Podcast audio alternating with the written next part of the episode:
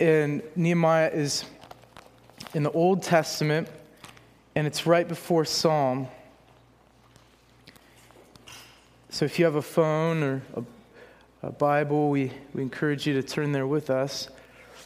And we read um, in chapter 5, we read this. Now the men and their wives raised a great outcry against their Jewish brothers. Some were saying, We and our sons and daughters are numerous. In order for us to eat and stay alive, we must get grain. Others were saying, We are mortgaging our fields, our vineyards, and our homes to get grain during the famine. Still, others were saying, We have had to borrow money to pay the king's tax on our fields and vineyards. Although we are of the same flesh and blood as our countrymen, and though our sons are as good as theirs, yet we have to subject our sons and daughters to slavery. Some of our daughters have already been enslaved, but we are fields and our vineyards belong to others. When I heard their outcry, Nehemiah says, and these charges, I was very angry. I pondered them in my mind and then accused the nobles and officials I told them, You are exacting usury from your own countrymen. So I called together a large meeting to deal with them and said, As far as possible, we have bought back our Jewish brothers who were sold to the Gentiles. Now you are selling your brothers only for them to be sold back to us. They kept quiet because they could find nothing to say. So I continued, What you are doing is not right. Shouldn't you walk in the fear of our God to avoid the reproach of our Gentile enemies? I and my brothers and my men are also lending the people money and grain. But let the exacting of usury stop. Give back to them immediately their fields, vineyards, olive groves, and houses, and also the usury you are charging them, the hundredth part of the money, grain, new wine, and oil. We will give it back, they said, and we will not de- demand anything more from them. We will do as you say. Then I summoned the priests and made the nobles and officials take an oath to do what they promised. I also shook out the folds of my robe and said, In this way, may God shake out of his house and possessions every man who does not keep the promise, this promise. So May such a man be shaken out and emptied. At this, the whole assembly said, Amen, and praised the Lord. And the people did as they had promised. Moreover, in the 20th year of King Artaxerxes, when I was appointed to be their governor in the land of Judah, until his, his 32nd year, 12 years, neither I nor my brothers ate the food allotted to the governor but the earlier governors, those preceding me, placed a heavy burden on the people and took 40 shekels of silver from them in addition to food and wine. That's about, um, that's about a grand a day. Their, um, their assistants also lorded it over the people but out of uh, reverence for God, I did not act like that. Instead, I devoted myself to the work on this wall. All my men were assembled there for the work. We did not acquire any land. Furthermore, 150 Jews and officials ate at my table, as well as those who came to, came to us from the surrounding nations. Each day, one ox, six choice sheep, and some poultry were prepared for me, and every 10 days, an abundant supply of wine of all kinds. In spite of all this, I never demanded the food allotted to the governor because the demands were heavy on these people. Remember me with favor, O oh my God, for all I have done for these people. The problem in the opening verses of this chapter, we see what the problem is. There are a few factors that are playing into this opposition that Nehemiah is facing from within. What are the factors contributing to the opposition that Nehemiah is facing? We see in verse 3 that they're experiencing drought and famine. And in verse 4, high taxes. And in verse 5 and 6, high interest rates. From the remnant that went back to Jerusalem before Nehemiah's time, many of these people who went back to Jerusalem are of means. They're wealthy people. This is not to say that those who have money are evil. In this context, they are wrong. The people with money are in the wrong. What they're doing is that the country is experiencing drought and famine, lack. They're experiencing lack of resource. They're ex- experiencing high taxes. And what's going on is that these people who moved back prior, while there's all this work on rebuilding the wall going on over here with Nehemiah, the Jewish brothers and sisters of means are charging interest on top, so much so, placing a burden on the people that they have to mortgage their own fields and sell into slavery their own children. So, this is the problem greed. The problem is greed within the Israelite community in Jerusalem in Nehemiah 5. We said before that the Puritans used to define sin, they said if you want to know what sin is, sin is life bent in on itself. And we see here from Nehemiah's narrative that selfishness has set in amongst the more wealthy of God's people. They begin to charge interest for loans. They begin to lay a heavy burden on the rest of the people. And most Bible scholars would agree that it's the last component, the high interest rates, charged by brothers is that that's what's really causing the problem here. It's not that um, drought and famine are, are bad deals, and you don't want to be there, right? But that's not the issue. The issue is that there's this huge public work happening to rebuild the city walls of Jerusalem. And meanwhile, brothers and sisters are charging one another extremely high interest on the mortgaging of their own fields and their own vineyards and even selling their own kids into slavery. That's the issue. It's terrible what's happening.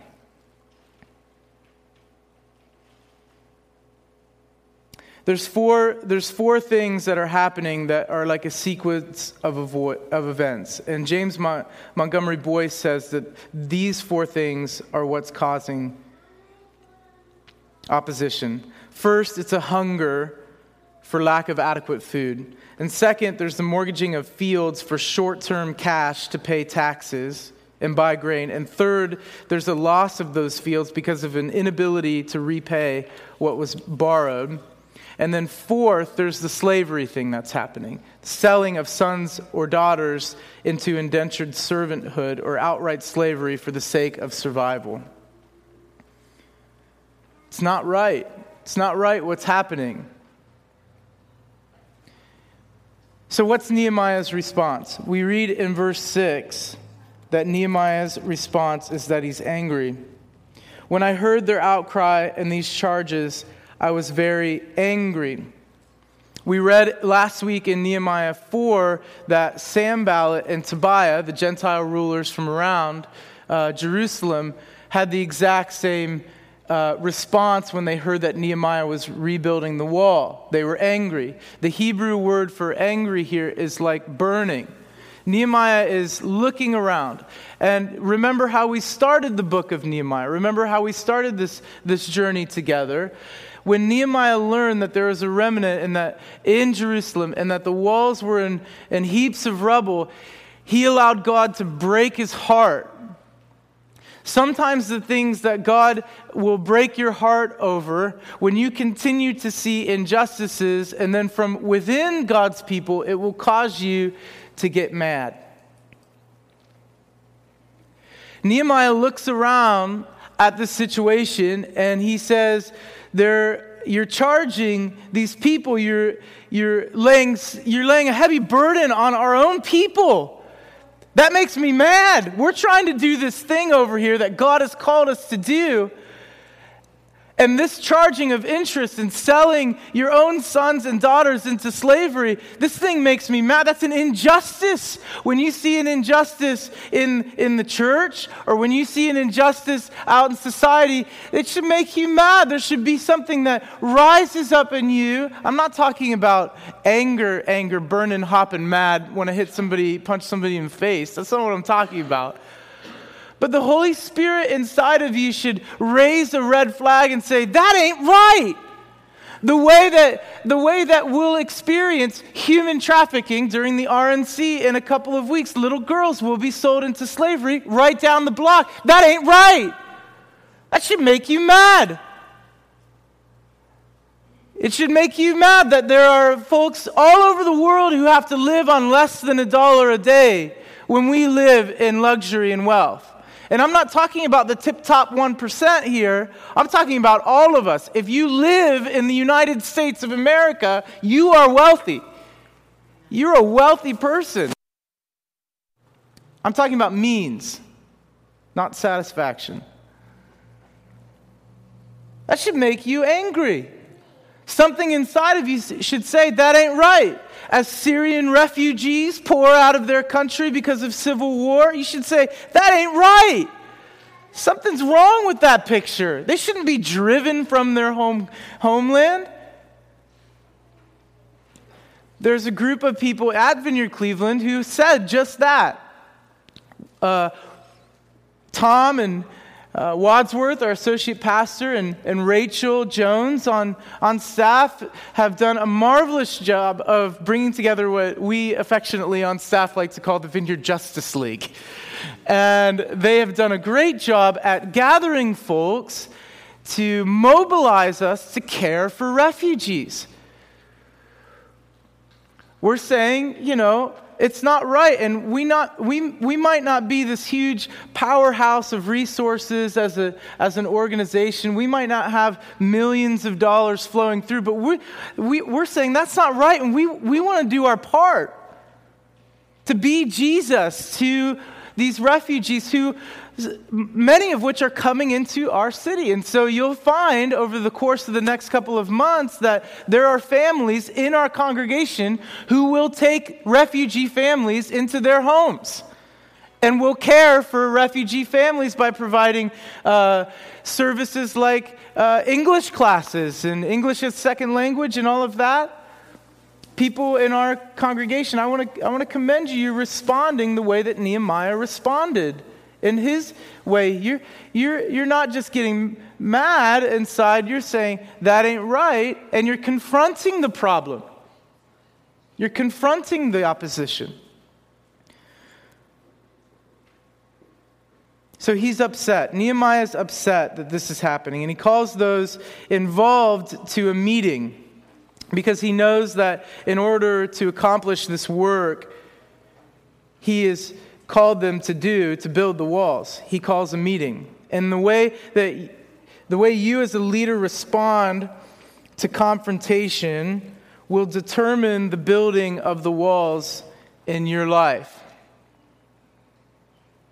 And this is Nehemiah's character all the way. He's taking the road less traveled here and calling the situation in reality. He isn't sweeping the uh, opposition or the offense under the rug. He isn't glorifying it either. He's simply calling a spade a spade. He calls a meeting and he tells the truth. He tells the truth and he compels his people to change. Verse 6 When I heard their outcry and these charges, I was angry. He stops, he ponders them in his mind.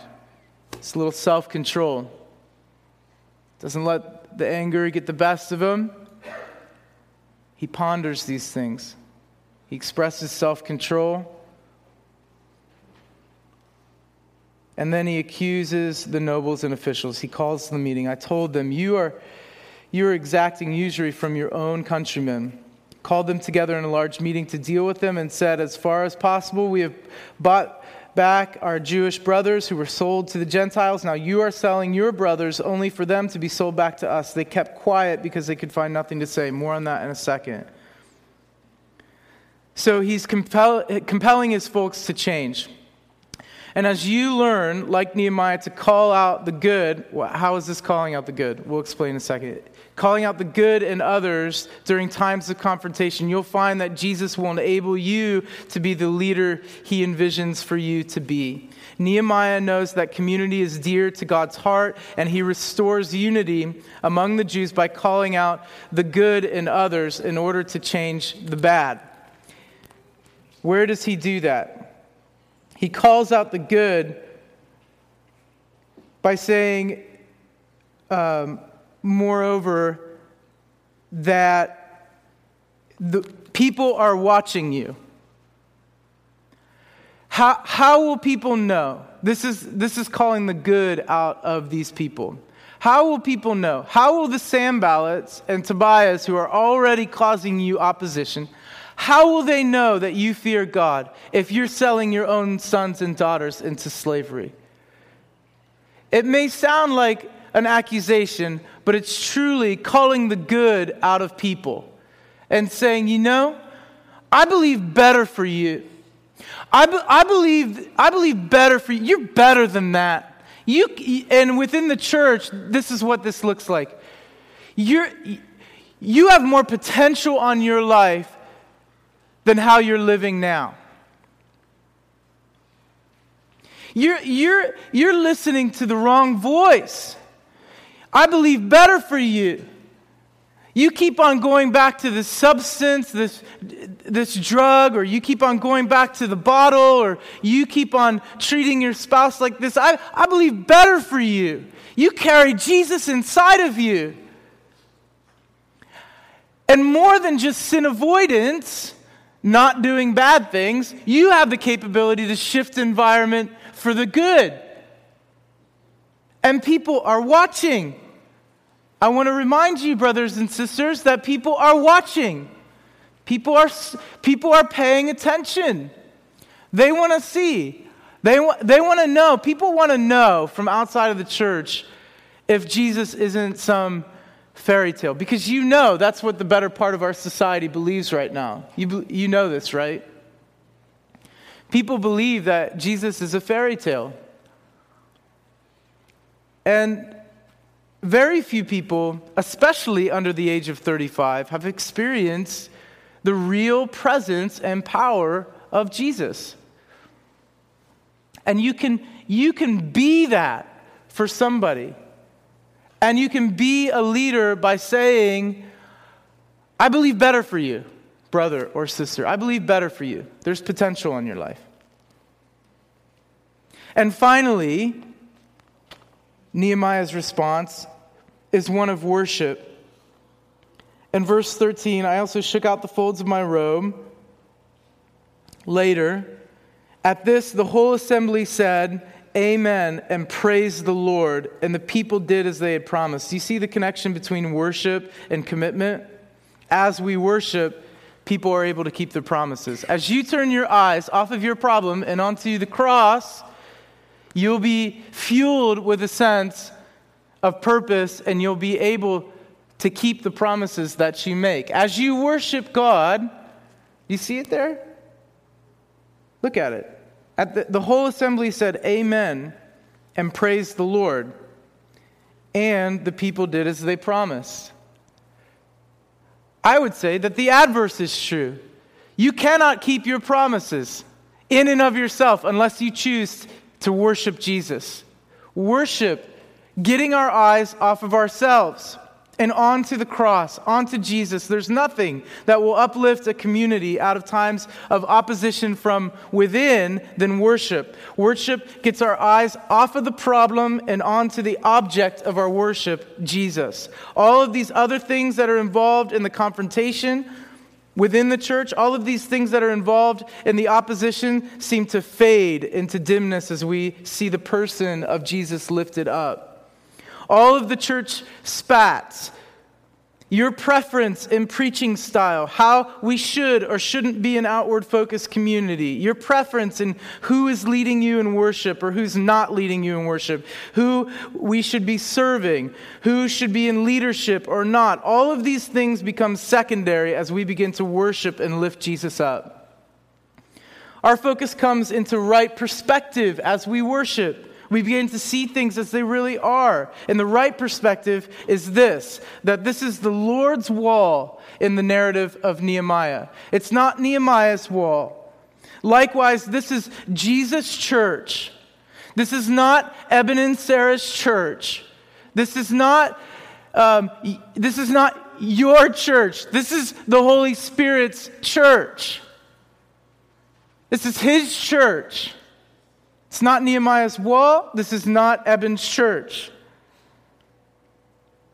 It's not one leader's or one or two families' church or board of directors. It's not who gives the most money or the least money. Vineyard Cleveland doesn't belong to the most gifted person nor the most holy person. Vineyard Cleveland belongs to Jesus.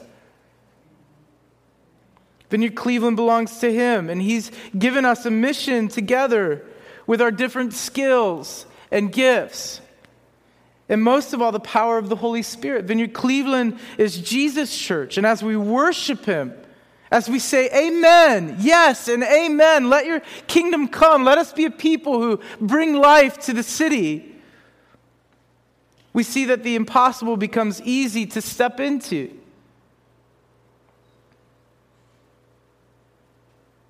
Because it's an impossible thing that we're all here gathered this morning. I mean, think about it. You, did not, you, you, you didn't pick the people who are sitting next to you, you didn't pick to be in church with them. God brought them into your life. That's part of what community is learning how to live life well with people you didn't choose. We're so, we, we like to think that we're so autonomous and you know, and it's quickly turning that way with, with social media. You get to choose who your friends are. You don't like people, well, you just delete your friends. You just delete, you just block those people. You just block them out of your life. You don't get to pick your friends. You, you don't even get to pick your husband or wife. You think you have so much control over your life. you don't get to choose. If you follow Jesus, He's steering the ship. He's not turning you into a robot. You, you retain your, your identity. That's one of the glorious things about who Jesus is, is he brings out your identity. You know, he, bring, he brings to the surface more of who you really are. But you don't get to choose. Vineyard Cleveland belongs to Jesus. His presence is the only thing that matters so long as Jesus is guiding us, so long as Jesus is feeding us, so long as Jesus is at the center, we can build this wall of bringing life to the city together. So, lastly, what is the people's response? Verse 8 and verse 12. First, in verse 8, at the end, Nehemiah, Nehemiah shares the problem and then we read that the people who were gathered to this meeting kept quiet because they could find nothing to say. And then in verse 12, they said, We will give it back, and we won't demand any more from them. We'll do as you say. Silence. This is a tough one. This is a tough one in American culture. How difficult it is for people in our society to admit they are wrong. What if we were a community of believers who was known as the people who were first to say sorry in confrontation? And that's a vulnerable thing because if you say sorry in America, you get sued.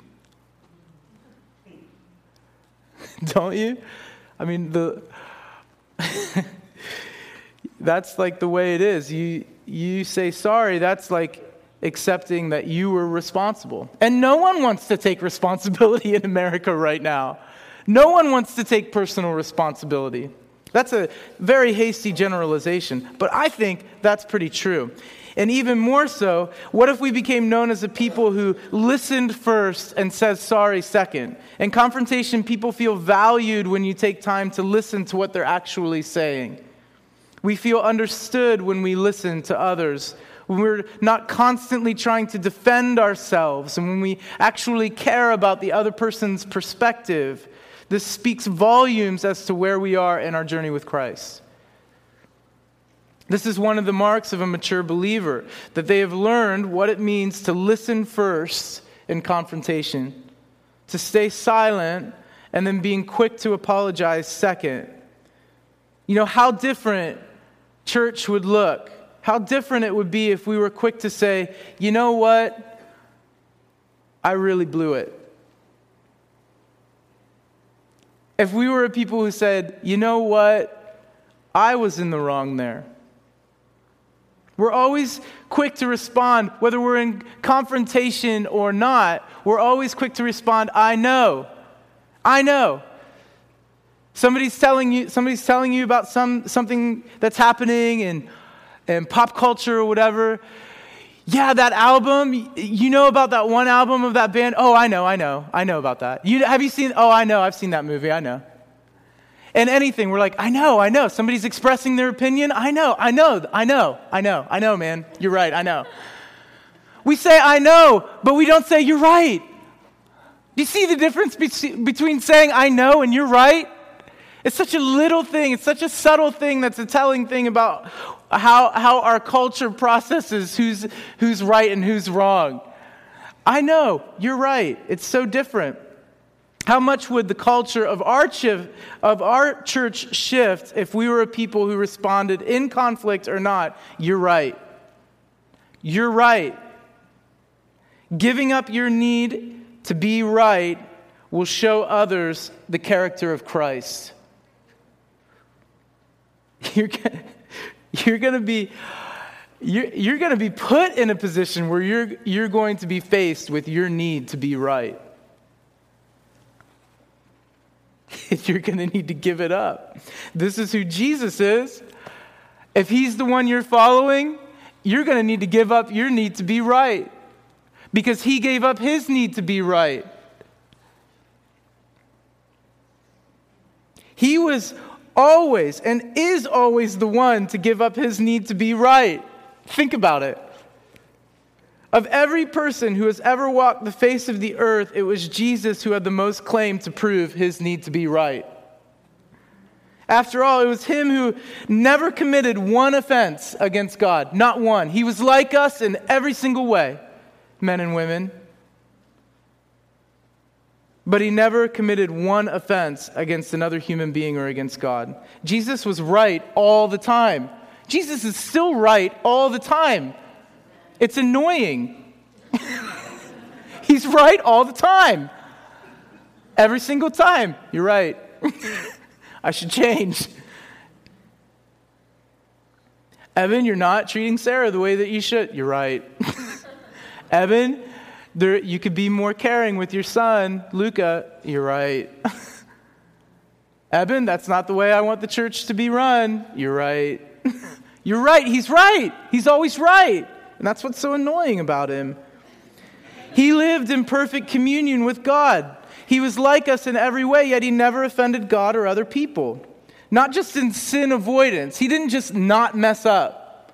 Like he, did, he didn't just not mess up. And he wasn't just a good person, but he was the most perfect person there ever was and there ever will be. Furthermore, he gave himself for others by turning water into wine. They didn't need wine, they were already drunk. Jesus gives them more wine. That, that offends our sensibilities. They were already drunk. Jesus gave them more wine. Here's more wine. that offends your sensibilities, I know. Right now, I feel it. He gave himself to others by turning water into wine. He also gave himself to others by restoring the sight to the blind, by bringing a dead man back to life. And Lazarus, he did more than simply not sin. He also ushered in the kingdom of God while the devil offered him everything he could ever want if he would just claim his right to be right. Just let people know who you really are. Prove yourself. But he didn't. How did Jesus deal with confrontation? He went to die a criminal's death for you and for me. He watched as they hammered nails into his innocent hands, giving up his need to be right. He was silent before Pilate as false charges were brought against him. His best friend betrayed him during the Last Supper, yet he died for that offense instead of declaring how he was wronged. And then he was raised from the dead because of this. Because, you ever think about that one? That Jesus, because he gave up his need to be right and to prove who he was, the Father raised him up to eternal life. He didn't consider equality, remember, as Paul writes. He didn't consider equality with God something to be used to his own advantage. To win some cosmic argument, he gave himself up and he said yes to the Father by giving his life at the cross. And he was given eternal life because of it. And in doing so, he started to colonize earth with a new race of people a new culture of people who would honor his presence in their lives above anything else. He began to make sons and daughters out of people who could care less for any, anyone else but themselves. And he began to teach them to give up their need to be right in confirmation. Let's give up our need to be right, to win some argument. And he's still doing that today. He's still in the business of transformation. He's going to transform people's hearts this morning. Why don't you join me in standing?